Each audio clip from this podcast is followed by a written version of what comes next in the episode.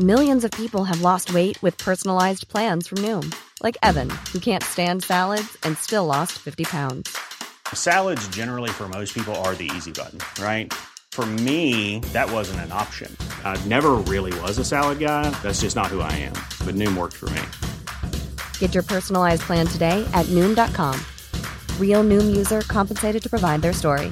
In four weeks, the typical Noom user can expect to lose one to two pounds per week. Individual results may vary.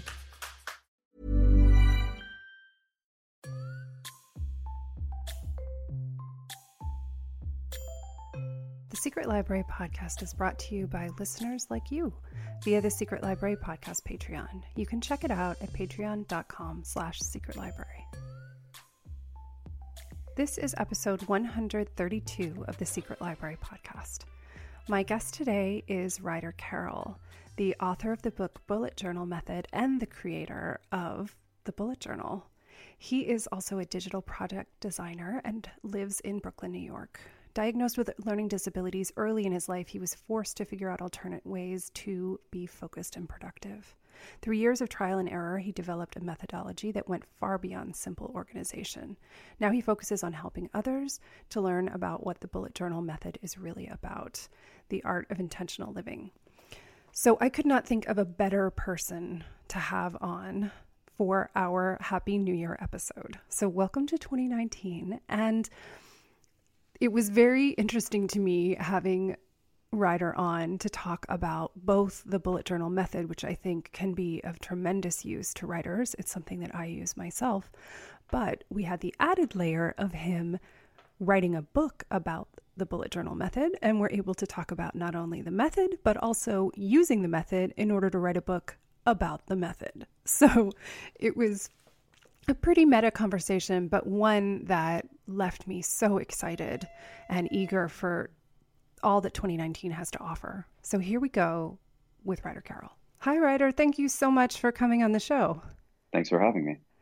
So, as we were discussing just before we started, there's the opportunity to get extremely meta in this conversation because, as a fan of the bullet journal process and a, a many, many times over Leuchtturm owner, um, I'm interested in the process itself, but given that you've now written a book about the process, as well as using the process for uh, planning many times for many projects, I'm interested in how the bullet journal process went with you into the process of writing a book about the process.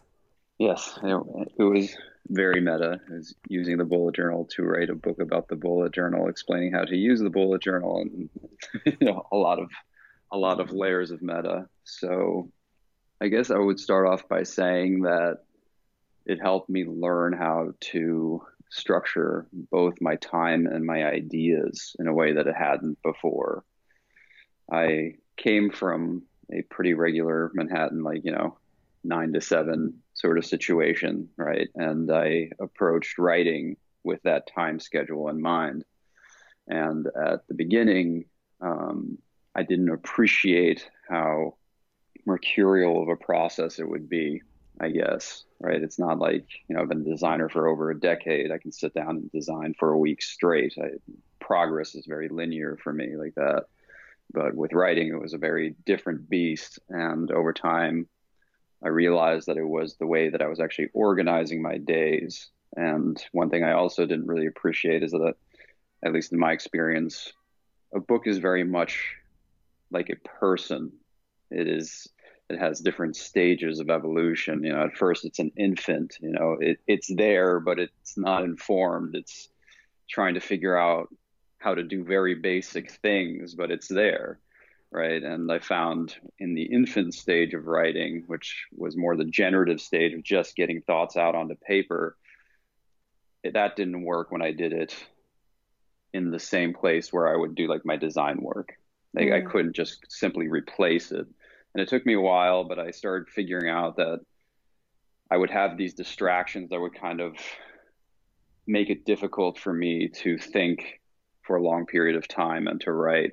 So one thing that started to become obvious as I started studying my notes and like my daily logs is essentially that I needed a time that was free from distractions and like the tactical thing was to just write before people would start bugging me. it seems like a very obvious solution, but you know, it's it's like it, the writing didn't happen in a vacuum. Like Bullet Journal has many different things that are going on, and you know, massive community and like different social, and all the things that come along with running a company these days. And all these things are important, but obviously the priority is the book.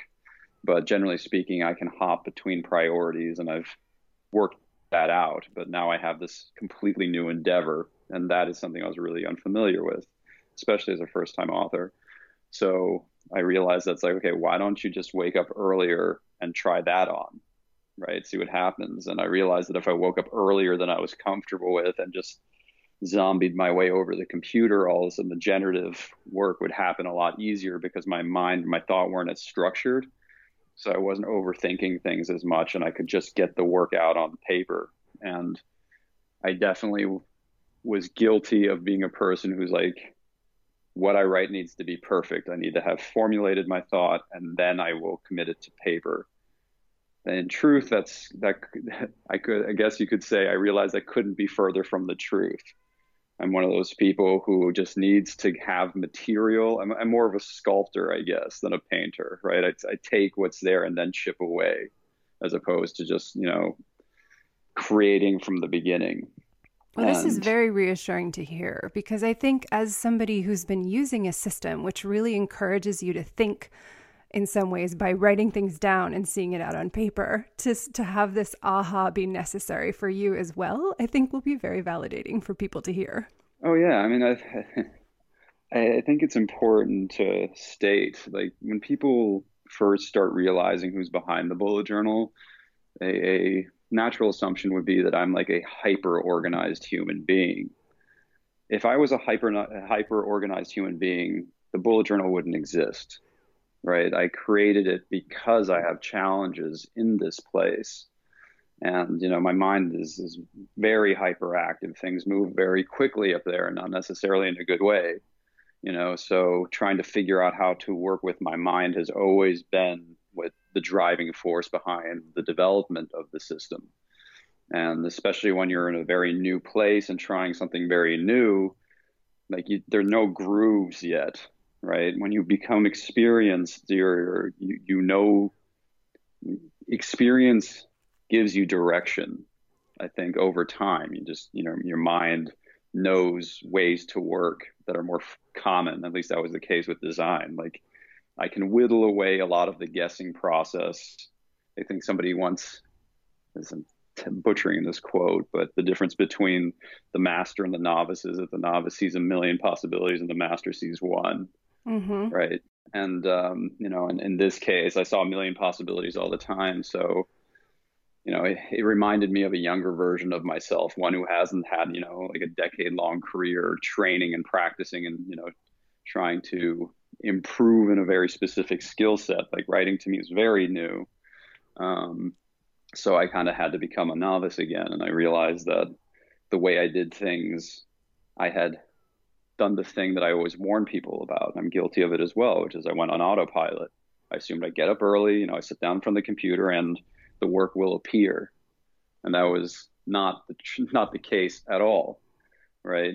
First of all, the work won't be perfect you know, um, and it's going to be a very different kind of process. So I try to create as much content as possible at the beginning, like, you know, the infant stage, like everything's a possibility. And then, you know, you get into the, the uh, toddler and then the adolescent and the adolescent like just doesn't like you and it doesn't behave and you start having arguments with that and that would like start happening at a very different or happening with a very different kind of schedule. And then, you know, finally there'd be like a young adult and an adult where you could actually have a productive conversation, even if you disagreed. And so, like, for example, the editing process, which happened like significantly later, was something I could do deeper into the day because I don't know, it was more tactical and strategic. But the more imaginative part had to happen when my mind hadn't completely woken up yet because, again, I wasn't I wasn't as inclined to start telling myself all these different stories about my writing. It was just kind of sit down and start putting words on paper. It doesn't matter if it's good or if it's not. It just needs to be. And as soon as I got over that hurdle, that was immensely helpful. And then over time, I realized that I wouldn't be able to edit in that same time frame. Right? right. Like yeah. I needed structure. I needed to be paying much more attention to details, and I already had material, so it was a matter of taking things away, like making the decisions of what I would allow into the book. And you know that that process lasted a fairly long time. I mean, in one of the last passes of the book, I took out, I think, over 50 pages. Wow. Which is also quite an experience. I'm sure. I was really interested in the structure of it because the structure is so clear and defined in the book. And the way that you're talking about it now, I'm wondering at what point the structure became really clear to you. Was that something you knew from the beginning, or is it something that you discovered in the process of starting to write about the bullet journal method? Well, I knew from the very beginning that I wanted to make sure that I created, for me, the book is a tool, right? And I wanted to make sure that that tool would work for people who knew about the bullet journal as well as those who didn't. And I felt like the only way I could do that is create a structure that would allow it to be both a tutorial as well as a reference. So for somebody to go from zero to 100, as well as somebody who's, you know, been using it for years and just wants access to pieces they might be unclear about and not necessarily have to go through all the things that they're very comfortable with. So the structures, that was the idea. And I mean, the thing is that I'm fairly new as an author, but I'm fairly experienced as a designer. So systems come easily to me. You know, this is what I'm good at. So I'm like, what can I, wh- how can I design the system inside this book? And the way that that unfolded is what you see now. And I was basically pulling apart the different components and focusing on the different aspects of the bullet journal method, which was also aligning with the reasons I wrote the book in the first place, which is to dive significantly deeper into the philosophies and concepts that are at the heart of bullet journaling, that are like below the aesthetic of bullet journaling, the system, the thing that most people are familiar with. I think this was my opportunity to share, I would say, more existential perspective uh, that my community had started requesting more and more over the years. You know, at the beginning, I just shared the productivity system, and people would be asking me very technical questions like, how do I deal with reoccurring tasks and things like that. And then over the years, people started asking me more existential questions, and that's what I had been doing for a long time. And I would just share philosophies and ideas that I had run across that had proved very valuable to me and were very personal in many ways. And over the years, have realized that it, if I really want to provide as much value as possible to my community, then I think it's my responsibility to share these ideas just for the consideration of the community, not as a way to like here's a prescriptive ideology. Like, here are tools I've found to be very helpful in my own life when tackling very universal challenges. And um, that's something very new. And that, at least in the bullet journal space, and combining what people were familiar with and what, what they were not familiar with, it just seemed that I could introduce them separately and then create another part of the book where it shows how you can weave the two together in your life, or at least the pieces that you like. It's not necessarily about my ideas, but giving people a foundation from which they can take ideas that they find very important or inspiring and actually allow them to allow those ideas to play an active role in their own life. And the only way I could do that is trying to keep the things to focus very specifically on each one of those different sub goals, I guess. And so the, the, that's how the structure started to come together. How do I tell all these stories? And the idea was like, okay, here's basics. Here's what's underneath it. Here's how you put it together. And here are like the most common questions that I get all the time. So it, it that was the basic skeleton of it. And then the rest of the writing process was figuring out if that was going to work or not. I think that's fascinating to go with something that you have such a strong relationship with and that you've been having a conversation about for years and using yourself and to kind of look a little bit more under the hood of both how it works on a certain level but also the impact that that was something that I really took from the book was the impact that such a simple process can have on your life as a whole outside of something as simple as okay here's a really efficient way to keep track of what you need to do and what you're working on. It's there was a certain um, dignity about it that came through in the book about this is what happens when you take the things you want to do in your life seriously which i thought was really striking thank you yeah I, I don't know it's just i've I spent like the last five years kind of in this new space for me. You know, the bullet journal originated as a side project. The idea was like, here's some things that have helped me, right? And I shared those for free and I was done with it. That was it, or so I thought. It never occurred to me what an impact it might have on people's lives. I never assumed that it would. Um, but over the years, I have learned that uh, that's not the case. It's had massive impacts that I could have never foreseen, and that's a really humbling experience.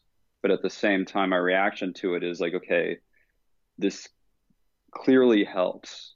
This clearly helps people. Like, how do I get better at teaching this? What other value can I provide to this community? You know, I, I guess I stuck with my guns. I'm like, here's all the ways that I got it wrong. and this is how I worked my way out of it, maybe it might help as well.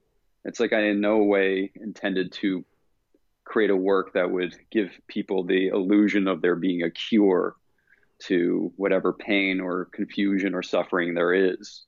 But there are tools to help manage that that I've found to be really valuable. Like I've never found a cure for anything, but I have found techniques and ideas that have helped me improve my situation in really significant ways. And I found that through trying out many things that really didn't work. And you know, again, it's the same thing at the beginning. My product, the, the productivity tools that I shared, I'm like, here are the things that I have worked for me for years, for years. And here are ideas, you know, with the book, it's an extension of that concept. Here are things that have worked for me for years. Like, try them out, see how they work. And if they don't work, what happens then?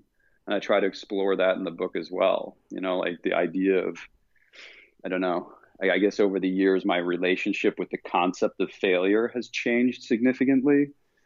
And, you know, I feel like that's just a part of it. No matter how good you are, how smart you are, how educated or how lucky you may be, failures is part of it. And what do you do once you get to that place? and like these are conversations I you know had for years with myself and dealt with, and they're not easy, and there's no obvious answers to these, but there are ways forward. So I, that's that's kind of what I was trying to share essentially. That's great. I'm wondering if we can dive in a little bit to how you actually used the bullet journal to track and plan your writing process. Were there any particular kind of customizations you did? I, I'm guilty of fetishizing the custom collection. Um, there's got to be a whole community we're like obsessed with the custom collections. But I'm wondering for for people who are sitting with a brand new bullet journal ready to go for 2019 and saying, yeah. "You know what? I think I might want to write that book this year that I've been thinking about. I trust mm-hmm. you, Ryder. I'm going to go for it and I'm going to take this idea seriously." What kind of um, layout or or uh, interaction did you have with your bullet journal to help you make progress with writing? Well, um, I mean, the short answer is many, and they changed consistently based on what phase, what age my book was at, as I had mentioned before. Right. But I think the big, the big thing that I would submit for anyone's uh, consideration is before you start laying out anything, before you start like figuring out, you know, how to best get organized is to stop and ask yourself why you're doing it in the first place. Right. And, and I can't tell you how profoundly that has changed the way that I operate in general. Right. It's like, why am I writing this book exactly? Is it because that's the cool thing to do right now? Or is this a skill that I want to acquire? Is it because I want to get rich or famous? You know, and like start to like understand what it is that's actually motivating you. Um, I think that's a really critical step that gets put to the side a lot. It's not about taking this huge existential deep dive. It's just like clarifying your intentions beforehand. You know, maybe it's just because that's something you would really love to do, and that's good enough. That's fine. But I think understanding why you're doing it before you get into it is going to provide you with a very poor, important understanding that will help you when things go bad, and they will, right? When it's taking too long and you can't make progress, if you remember what motivated you to begin with, that can take you much further. And if you don't have that clarified, in my own experience, like you can lose the thread very easily. You can just like run out of steam. So, that being said, things that I actually would do is because this was a very new experience in my daily log, I started taking a lot more notes about how I was feeling in the process. Like, and it was, it was very much like a meditative process where I'd be like, you know, anxious, confused, stuck, whatever it was at the time. And then I'd start looking over my pages and looking at how I was structuring my days and you know, compare it to my calendar and start trying to see if there were correlations between the way I was feeling and the, my behavior throughout the day or the things that I was doing. And that's one of the reasons that I figured out that, like, why am I sticking to my old timeline? Mm. Like, that's something that I just, that's, that was an automatic response. You know, I was reacting to this shift with something I knew already. So I was like, okay, I feel strength, stressed and anxious because I'm constantly being distracted by emails that are always a priority. Um, especially, you know, when you, in my situation, like the writing process and the marketing process kind of happened simultaneously. so it's Ouch. like, which which one do I start figuring out first? You know, because this is a book that's kind of unusual in some ways and hard to classify. Like that thought process started very early and how does this interact with all the other things that I'm working on that are really important to me? And I realized it just like needed its own space, like this time to write. So I tried that, and all of a sudden I would notice it's like feeling better. And one thing that was really important to me is like feel like I made progress. Mm. Not that it was good or that it was bad. I just made progress. Um, and that was a feeling that I didn't have enough at the beginning, and it was really was really disheartening, right? You'd spend all day sitting in front of the screen. Sure, you've had this experience and it just isn't mm-hmm. coming, yep. right? Or or you hate everything, and and you just don't feel like you made progress. You may have written a bunch, but you don't feel like it's gone anywhere. But when I realized that I could just protect this space at the beginning, I would see that overall the narrative, my narrative to myself, the one I was creating in my head, was becoming more balanced and it was more optimistic and positive. But then I would see that, you know, shift at different points. Like I'm my edits weren't right if I did it in the morning, so I shifted the editing to a different time of the day. So those are two ways that I, you know, started actually using the bullet journal a little bit differently. And it wasn't about like coming up with a whole new system. It was about emphasizing what I needed at that time because I already had set my intention for this project you know, to create some to create a tool that is useful for both those who don't know the, what bullet journaling is, as well as those who do, which is kind of under the umbrella of creating a tool for those who are having a hard time figuring out and dealing with their own identity in the digital age, right? That's that was the umbrella, and and that's that's that's a lot to tackle. Yeah, no, small questions, you know, yeah, little, little yeah, ones. It, no yeah, biggie. I don't know. it's no biggie, and and this ha- sometimes I just like was shaking my head at like you know this thing I had committed to. Um, but at the end of the day, I don't know. This is, as far as I know, this is my only opportunity to say what I or to share what I thought thought is helpful, right? So I might as well talk about the things that I think are most important and interesting in my own life. That's that's you know that's that's what motivated me. This has helped me. Maybe it will help others. It's a very simple anchor. So in that under that umbrella of that idea, you know, it was it was trying to figure out how to get through the different stages of the book, you know, and there's so many different stages again. Um, for example, like the next thing was I would get stuck writing sometimes and I rewrite a chapter like four or five times.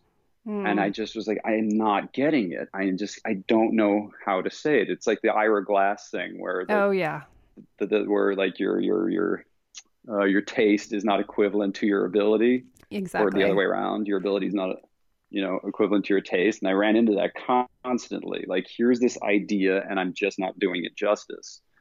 And then I found that if I set pen to paper and actually wrote it by hand, a lot of times I would unlock that. So one thing great. I would do is if I had an idea, I would actually create a note, right? So I didn't actually get locked up on the idea. I was like, oh, that's an interesting concept. And that was something that, that was a little bit too alluring most of the time. And I was reacting to the promise of an idea too quickly right? Like, oh, this is a way I could talk about it. And then I'd immediately put everything on the side and sit down. I'm like, okay, I got this idea, and nothing would happen. So what I started doing is rather than kind of taking it in the bait, I would write down this idea like, what is a substitute for happiness? For example, was a note, right? Because I, I'm, I'm as you've seen in the book, I feel like happiness is a very problematic goal to have. Definitely. Um, and that's a really challenging thing to unlock and, and explore in a way that is actionable. Yeah, that's not a question you answer in like two minutes. No, and I definitely was trying. Every time I had like an idea or like an angle on it, I would sit down. I'm like, okay, I got this now. I'd like go nowhere. So what I started doing is I just write down that sentence as a note, you know, in my daily log or wherever it was at the time. It might have been a collection if I was sometimes some of the chapters were actually collections inside my notebook. So everything related to this one concept would be collected in one space. So I didn't have to search for it. But the thing that I had changed is that I would turn the dash, which signifies a note, into a plus, which indicated that I wanted to expand on this idea. And what would happen just by doing that, I would offload like a really hot idea onto the page and it would allow me to gain some distance from it and like mull it over and not have to worry about the fact that I would forget it. And in that space, you know, this this this notion would slowly start to transform into an idea or the beginning of an idea. And then writing it by hand actually matured this notion into a fully formed argument or thought. So it was just about, again, not not being impatient with the process, which is definitely a challenge for me. I think it's a challenge for everybody. I've I say that you know I had you know tons of people on and and I've yet to have anyone say you know what I really wish this book took longer. It really went by too fast for me. I really I would have liked to draw it out like maybe an extra six months or so. Yeah, I mean, never uh, happened. You know, honestly, like I, I, I it was a very challenging thing to do. It's been the hardest thing I've ever worked on, but I do feel like I could have written this book forever. Mm.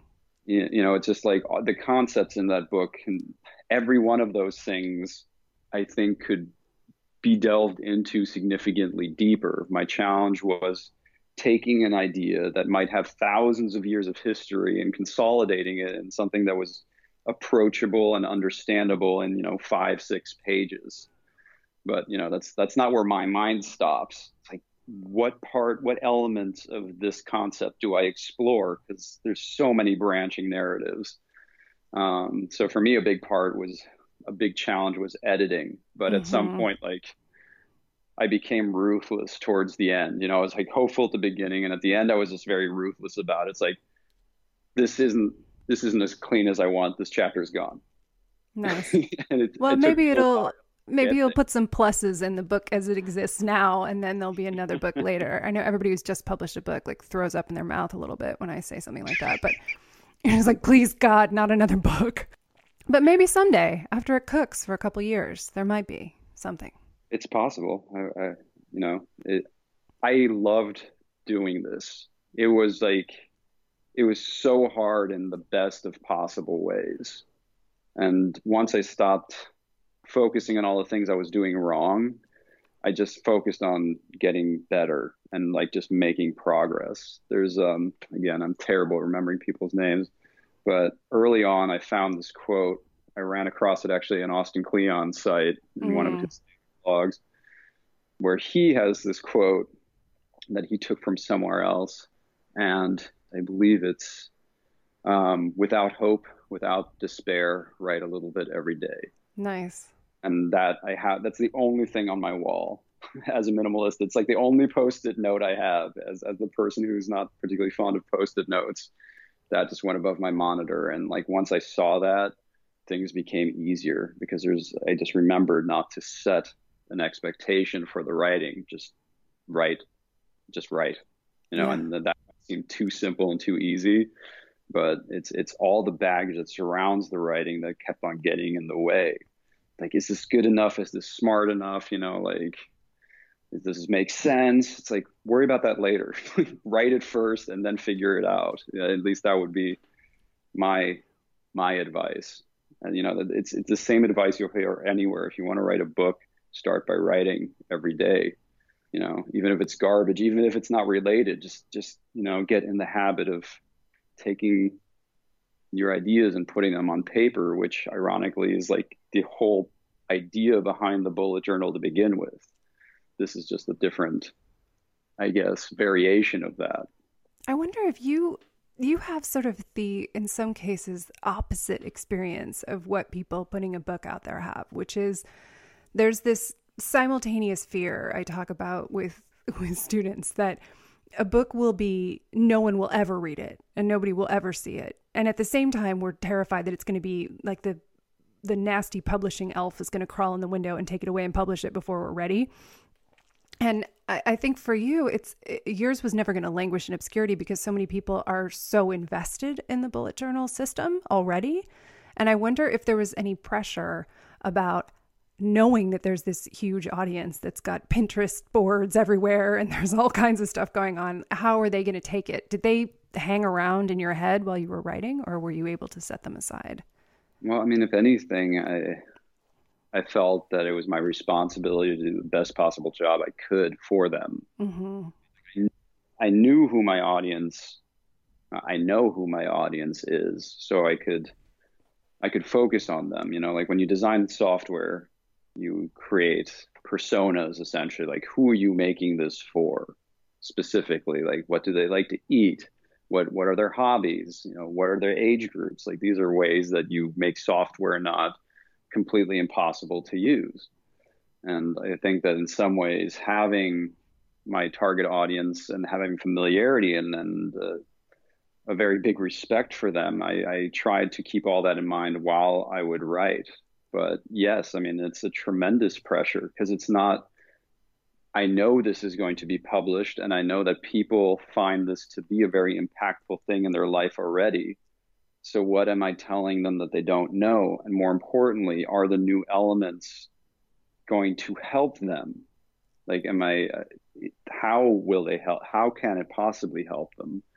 So, you know, it's, it's, it's, that that to me was the ongoing discussion. And that's also what happened in the editing process. Like where am i just getting too meta and too heady into these ideas that might just be too unique to my own situation as opposed to tackling things that you know you sit down at a table and everybody knows what you what you're talking about or has experienced that challenge in some ways. And that's that's what i always kept coming back to like make it relevant make it relevant to what you know. And the thing that's kind of a double edged sword with my community is that they are so diverse. Mm-hmm. You know, like from 13 year olds to 80 year olds. Like it, that's a very wide community to create one tool for. So it's it's um, those were a lot of the deliberations that were going on.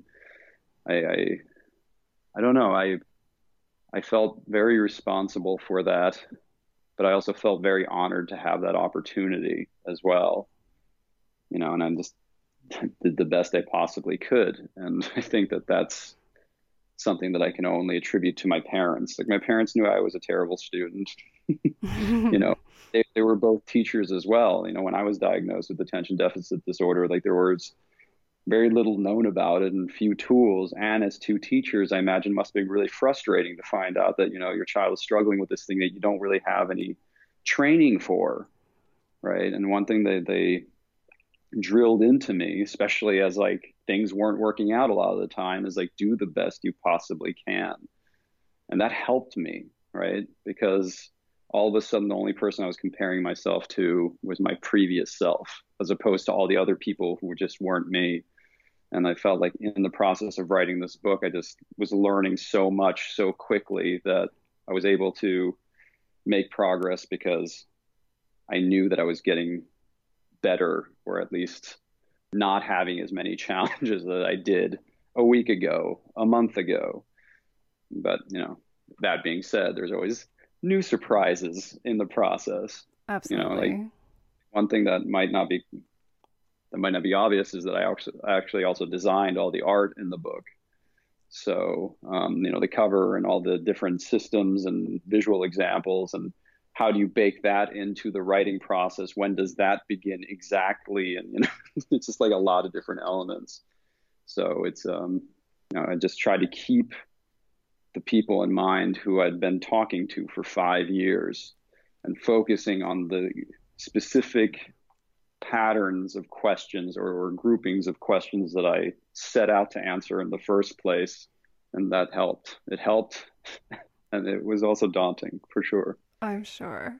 Well, you also included so many beautiful examples from the community, and I'm wondering how the process was to curate all of those because I'm sure there were no shortage of examples and that you probably could have made a whole coffee table book of those.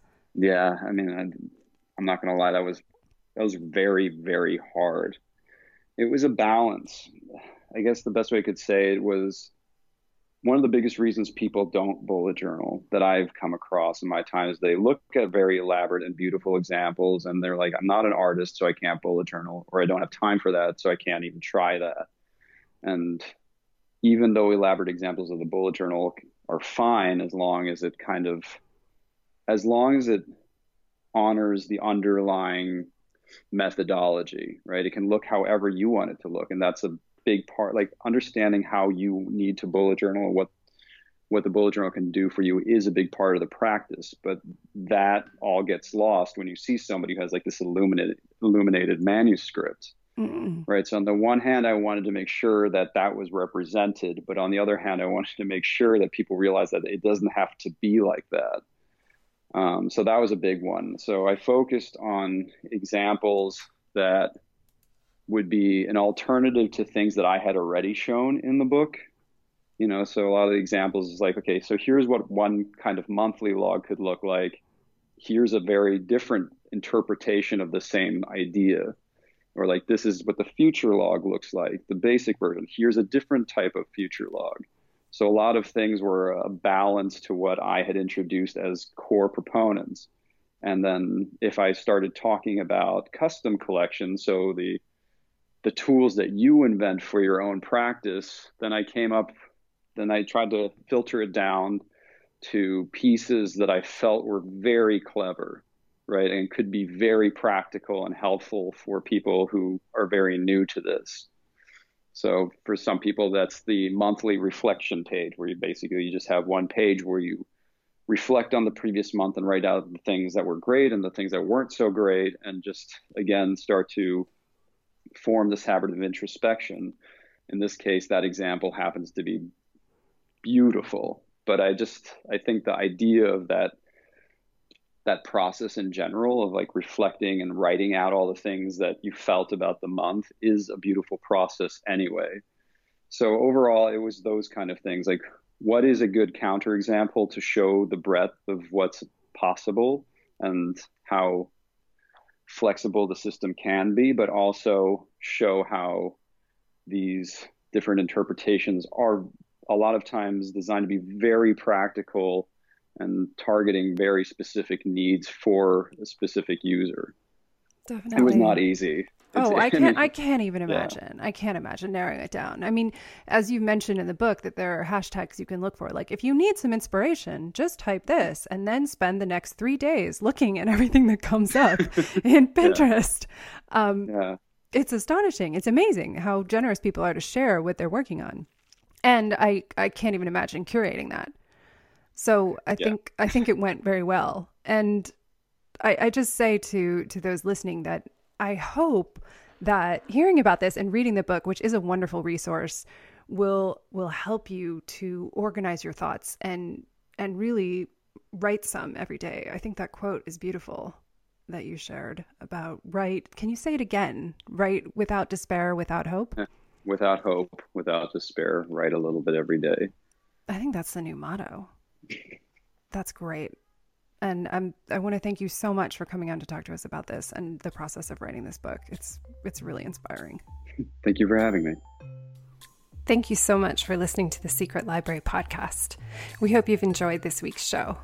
You can keep the conversation going by leaving a comment in the show notes at secretlibrarypodcast.com or visit us on Facebook at facebook.com slash secretlibrarypodcast. You can also connect directly with me on Twitter or Instagram, where I'm Caro Donahue. That's at C A R O D O N A H U E. I look forward to chatting with you there. See you next week. Until then, happy writing.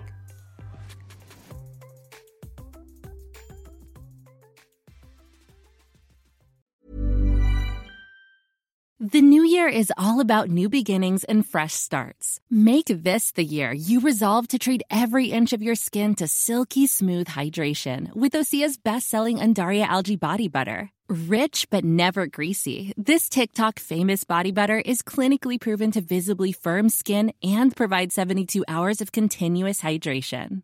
Formulated with high performance ingredients like ceramides and Undaria seaweed, it transforms dry, crepey skin to smooth, soft, and supple. Osea's been crafting seaweed infused products that are safe for your skin and the planet for close to 30 years. Everything they make is clean, vegan, cruelty free, and climate neutral certified, so you never have to choose between your values and your best skin. Start your year fresh with clean vegan skincare from Osea. Get 10% off your first order site wide with code GLOW at OseaMalibu.com. That's O S E A Malibu.com code GLOW.